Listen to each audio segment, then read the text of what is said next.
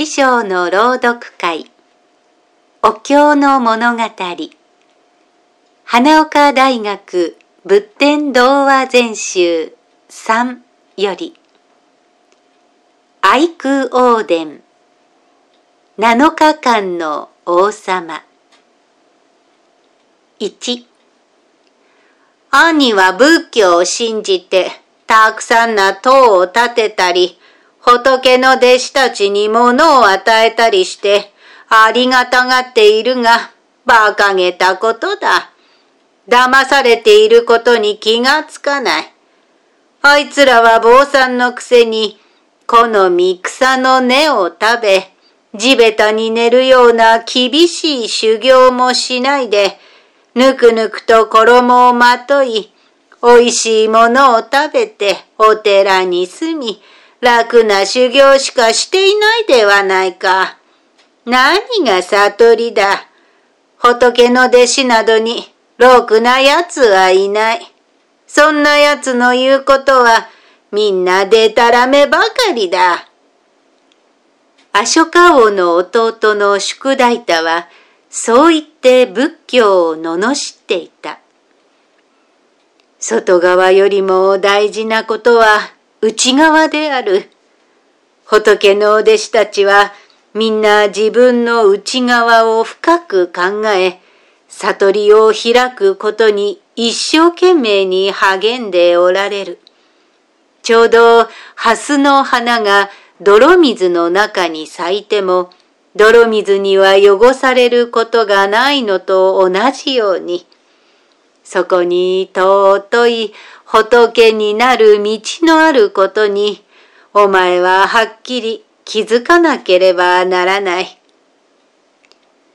アショカ王は何とかして弟を説き伏せようとするのだが、宿大太は鼻で笑って受け付けようとはしなかった。それに身持ちも悪く酒を飲んだり、でたらめな暮らしをして、手のつけようがない。アショカ王は大臣を呼んで、何かいい方法はないか、と相談した。しばらく考えていた大臣は、間もなくにっこり笑って、あたりに気を配りながら、王の耳元で何か囁いた。アショカ王は嬉しそうに言った。それはいい。早速一つ頼む。やってみてくれ。2アショカ王は風呂へ入っていた。なるだけゆっくりと体を洗っていた。大臣はこっそり宿大太の部屋へ行くと、王様が死なれたらそのくらいを継がれるのはあなたです。幸い今王様は風呂に入っておられます。その間に脱いであるその服や冠を身につけて、一度王様の椅子にかけてみませんか？きっとよくお似合いに違いないと思いますが、そのお姿を見たいものです。と言った。その言葉に宿題太は動かされて、ほんのちょっとだけやってみるか。と言って立ち上がった。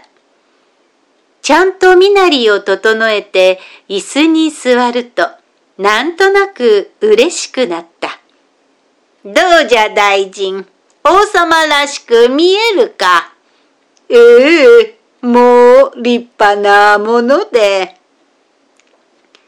するとそこへ、風呂から飛び出してきたアショカ王が不意に現れて、真っ赤になって怒鳴りつけた。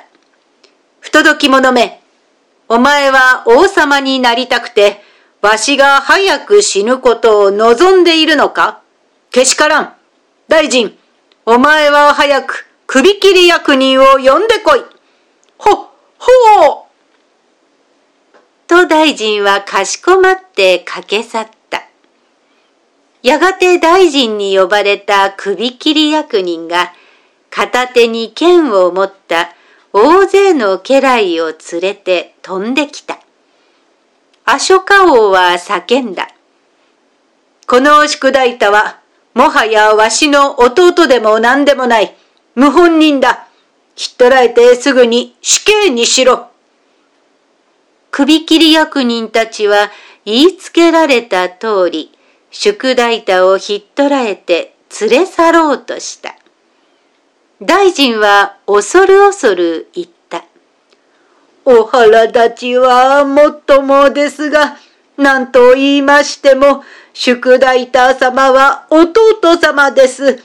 今すぐに死刑にするなどとおっしゃらずに。うん。何とぞお許しのほど。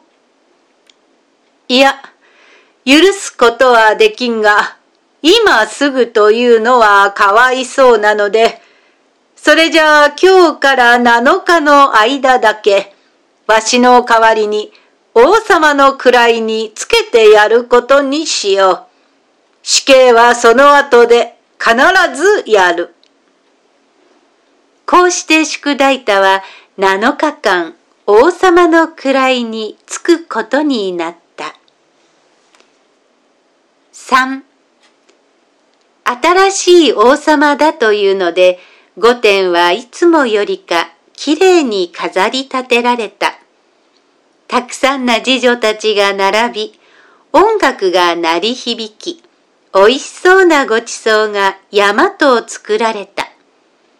全くそれはこの世の中にこんな華やかなところがあったのかと驚くばかりであった。王様なんだからもちろん自分の思った通りにやればよい。したいことは何一つできないことはない。でたらめな暮らしをしていた宿題太じゃないか。気ままにやればよい。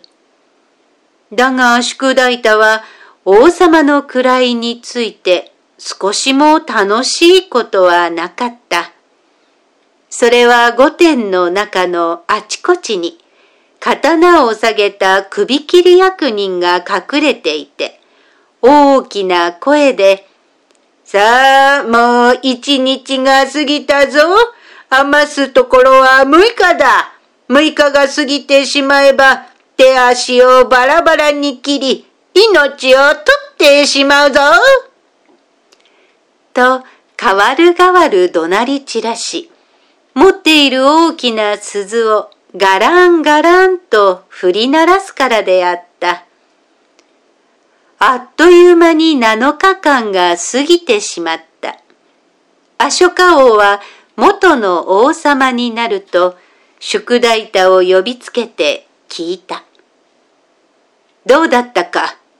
王様の位について、さぞ楽しかったであろうな。宿題太はこれまでのような元気はまるでなくなり、沈んだ声で答えた。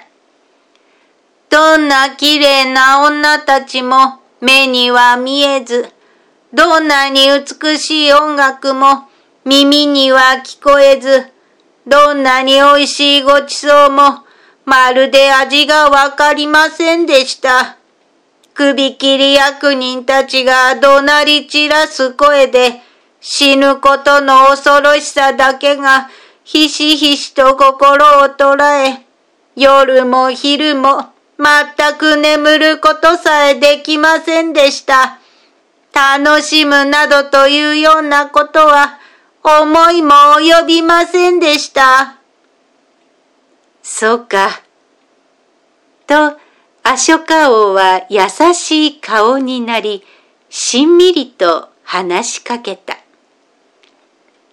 なあ、宿題太。いつかお前は仏の弟子たちの外側だけを見て、あいつらはでたらめで、ろくな奴はいないと言って、罵ったことがある。王様は息を継ぐと、静かに言葉を続けた。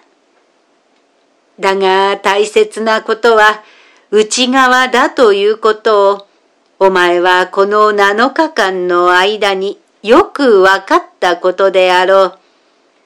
華やかな中でお前が死の恐ろしさのことばかり考えていたというのと同じように、楽な修行しかしていないように見えても、仏の弟子たちは死の恐れと生きることの苦しさの中でもがきながら悟りの道に進もうとひたすらに努めているのだ。そこに正しい信ずべき仏教の教えがあるのだ。宿題だよ。これをきっかけに仏の教えを兄ともどもに真剣に聞いてくれ。宿題たは胸がいっぱいになって、はい、聞かせてください。聞きながら私は喜んで死刑になっていきます。と言った。そうか。聞いてくれるか。よかったよかった。死刑だなどと言ったのは、ただ何とかしてお前に仏の教えを聞く身になってもらいたくて言っただけに過ぎない。なんでわしが可愛い弟死刑などにすることができるだろうか？のう、大臣。大臣は嬉しそうに。はい。とうなずいた。宿題太は、兄上。と叫ぶなり、アショカ王のそばへ駆け寄って、その手にしっかりとすがりつくと、子供のように泣いた。アイクオーデン7日間の王様おしまい。